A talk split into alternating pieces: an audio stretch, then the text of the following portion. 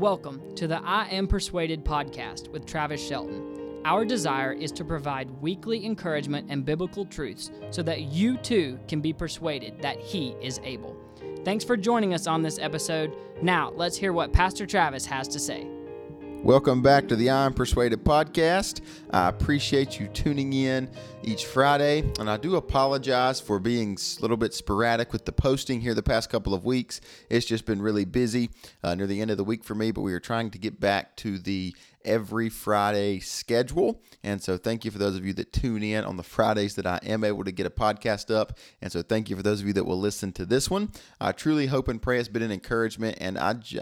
I have to say that when I talk to you guys, to those of you that listen, and you just tell me how much it encourages you and persuades you to believe Jesus, it really just means a lot. And so, thank you so much for the encouragement. Thank you for the testimonies for those of you that listen to the podcast. Thank you to those of you that submit questions and ask questions for the podcast. So, just thank you for everyone that supports it. And I just truly appreciate that. I've been really burdened, and I kind of I think I've shared my heart on the podcast a couple episodes ago, maybe a couple of episodes even, just about my burden for the church and just Christians and disciples and those of us that follow Jesus. And I've really just been burdened about what does it mean to follow Jesus. So we've had a couple of episodes regarding the disciples, their slow learning, and some different aspects about their life as disciples. But I think it's very fitting for us if we want to understand what does it mean to follow Jesus does it look like practically in my life and in yours as an as a follower of Jesus, as a disciple of Jesus? What does it look like scripturally to follow Jesus as we look at the first followers of Jesus in the Gospels is his disciples, those that he calls by name to follow him. And so we start seeing that happen in Matthew chapter 4. And so I believe Matthew chapter 4 is a very pivotal area in the life of Jesus and his ministry. And it's also a very key passage in you and I understanding what does it mean to truly follow Jesus. And so what does that mean and look like for us in our life? And so, so many times in our life, we've heard this been said just follow Jesus. So when we are up against a situation, when something we're faced with, maybe a, a circumstance, a difficulty, financial circumstance, bullying at school, um, heartache, sickness, um, just anything in life, well, something that we've all been told by a fellow brother or sister in Christ is the statement hey, just follow Jesus and everything will be okay. While there is enormous truth behind that, just follow Jesus, a lot of times Christians, young Christians, old Christians, mature Christians, sometimes we don't understand what does it look like to follow Jesus. And so some of you might be saying today, I place my faith in Jesus, I've trusted in Jesus, I have accepted the invitation to follow Jesus. But what does it look like to follow Jesus? And so we find just some key examples of that in Matthew chapter 4 and some other thoughts from Matthew chapter 4 that I want us to pull out today from this passage. And I believe we can all find just encouragement and just help and answers maybe from this passage. And far too often we make a decision to follow Jesus, even after we've been saved. And in teen ministry, this happens a lot of times after summer camp.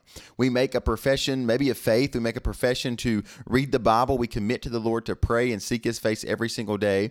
But then, if we're not careful, a couple weeks or months go by, even in adults, and we leave the commitment we made to God behind. And so, the disciples, through the Gospels, they had successes, they had failures, they had hiccups, but they followed Jesus through his earthly ministry, those three and a half years, they followed Jesus. And so I want us to go to the core, the beginning of their following, when they began to follow Jesus, and look at their life. Look where Jesus found them, look how Jesus called them, and how they responded to that call. And I believe that will help us understand how we are to follow Jesus in our life today. So in Matthew chapter 4, we begin in verse 18, and it says, And Jesus walking by the Sea of Galilee, saw two brethren, Simon called Peter, and Andrew his brother, casting a net into the sea, for they were fishers. And he said unto them, Follow me, and I will make you fishers of men. And they straightway left their nets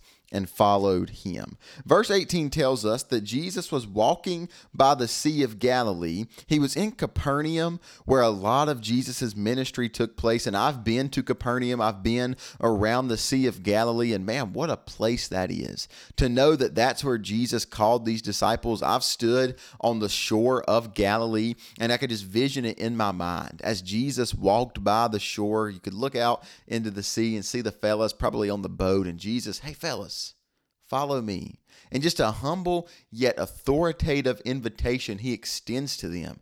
And here in verse 18 and 19, Jesus comes across two fishermen, Andrew and Peter. They're brothers. They were fishermen, that was their occupation. That is how they made a living. In fact, Peter eh, had a wife, and his mother in law was sick. She was living with him at the time. He was taking care of her. And so he was needing to bring in enough wages to provide for a family. And so fishing on the Sea of Galilee was a way for a Galilean to make an honest living. Now, you were not rich by any means, but you were not poor either. And so the Sea of Galilee was known for having tons and an abundance of fish because of the climate. There is always just a mass and an abundance of fish in that sea. And so this is a particular time when Jesus was walking by. These fellows had not caught one fish all night, which is very unusual. And so I want us not to focus so much on the miracle of Jesus filling their nets here as I do is when Jesus called them, but that's a miracle in itself that we could talk about on a whole other episode. But this was not the first time Peter or Andrew had met Jesus. In fact, John 1 tells us Andrew was following him already from afar and ran to tell Peter that the Messiah had finally arrived. But on this particular day, they were not looking for the Messiah, they were looking for fish, but the Messiah was looking for them. Make sure you understand that. They were searching for fish, they were trying to make a living, but the Messiah, Jesus, came looking for them. And so Jesus comes right where they are and says, Fellas, follow me. In the Greek, that those two words, they simply mean, Come ye after me. I want you to notice who Jesus called.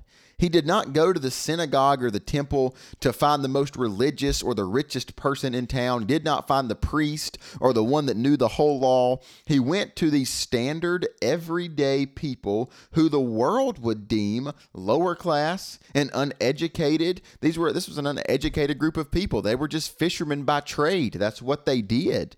And so sure, they made an honest living, but people did not really want to associate with a bunch of fishermen.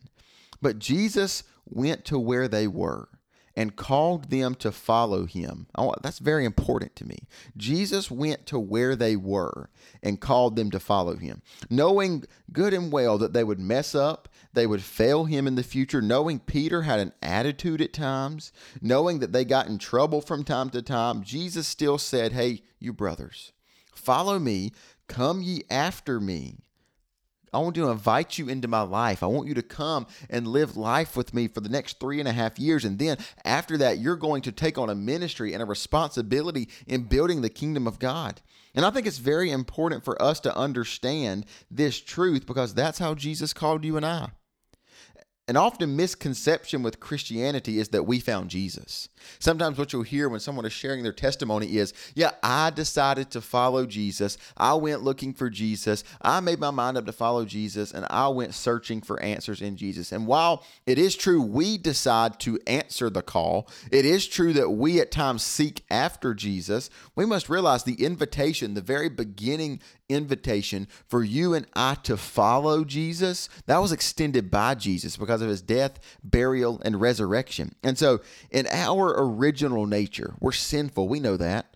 We were not looking for Jesus as sinners. We were not. We were not looking for someone to remove us out of our sin because at the time of our salvation, whether it was through a preacher preaching and proclaiming the gospel, through a track you found somewhere, through something on the radio, through you reading the scriptures on your own. We, before that, we did not see a need for a savior. And so we would not go looking for a savior. But when we were confronted with the truth, when we were confronted that we are sinners and that we are dying and on our way to a place called hell that was not prepared for us, then we understood that Jesus has already extended an invitation for us. And so the Bible says in Ephesians, He chose us, the world, to be in Christ before the foundation of the world. And so when He called you, Some of you, maybe not too long ago, some of you, maybe 50 years ago.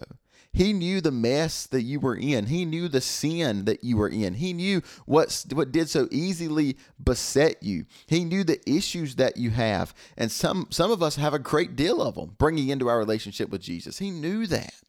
He knew what kind of sinner you were. He knew the mistakes you would make throughout your life. But guess what? He came to where you were and called you to follow him. So never take the action of following Jesus lightly. The Savior of the world, the one that is the Word, the Creator of all, called you by name specifically. He loves you with a love that's unexplainable, and He has chosen you to follow Him and be part of this intimate relationship. Then we go on to see in the in, in, the life of the disciples here not only where he called them from, but we see their total abandonment. Look at if you have your Bible there. If not, I'll read verse twenty.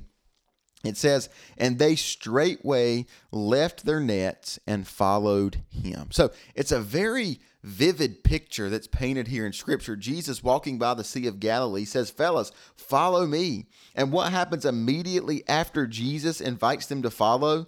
Not just following him and still having part of their old nature. No, they aren't fishermen by day and Jesus follower by night. They literally left their old way of living for a new way of living with Jesus. Peter left his family to follow Jesus. Andrew and Peter and all the other disciples left families and mothers and fathers and good paying jobs as fishermen. They left a comfortable lifestyle for uncomfortable living. They left their homes where they had a steady place to lay their head at night. And now they do not know where they're going to sleep each night as they're traveling with Jesus. They don't know where they're going to lay their head at night. They literally dropped everything and said, Jesus, you want me to follow you? You want me to come ye after you?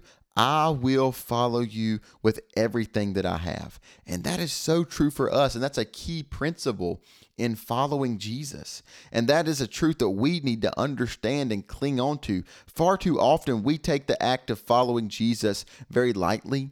We don't really understand that what what what it completely entails to follow Jesus. We think we can follow him only on certain days of the week. We think we can follow him only on Sunday mornings and Sunday nights and Wednesday nights, but during the week we can still be attached to our old nature.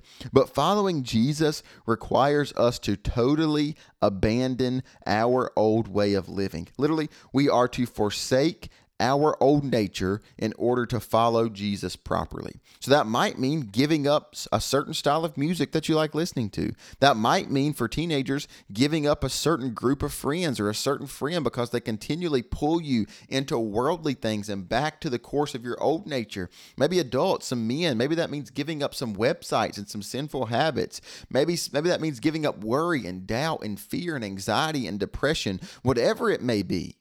But following Jesus requires you and I to leave the old man behind and focus on who we are now in Jesus Christ. So, my question on this episode is simple Are you partially following Jesus, or have you wholeheartedly given your life and every aspect of it inside of your following with Him? leaving all of your old nature behind. Let me ask you this. Those of you that have made a decision for Christ in the past year, whether maybe for teenagers that was at summer camp, for Christians and adults that was at church, or that was at Bible study, or that was in a daily uh, talking and communication through, communication through reading God's word. How many of us have truly left the old lifestyle and followed Him? How many of us have truly understood and kept that commitment that we've made to him? Or how many of us have already went back to some of, if not all of, our old sinful habits? Following Jesus is more than just an answer to a question. Following Jesus is more than just saying, I will follow Jesus. Following Jesus is more than just going to the altar and praying and saying, okay, this is going to happen, but then never living it out. Following Jesus is a life of total abandonment to self. It's a life of total abandonment to the old nature. It's a life of total abandonment to the sinful lust and desires that we have as sinners we need to totally and completely leave behind every aspect of our old life. After their total abandonment, we see they they receive a new responsibility.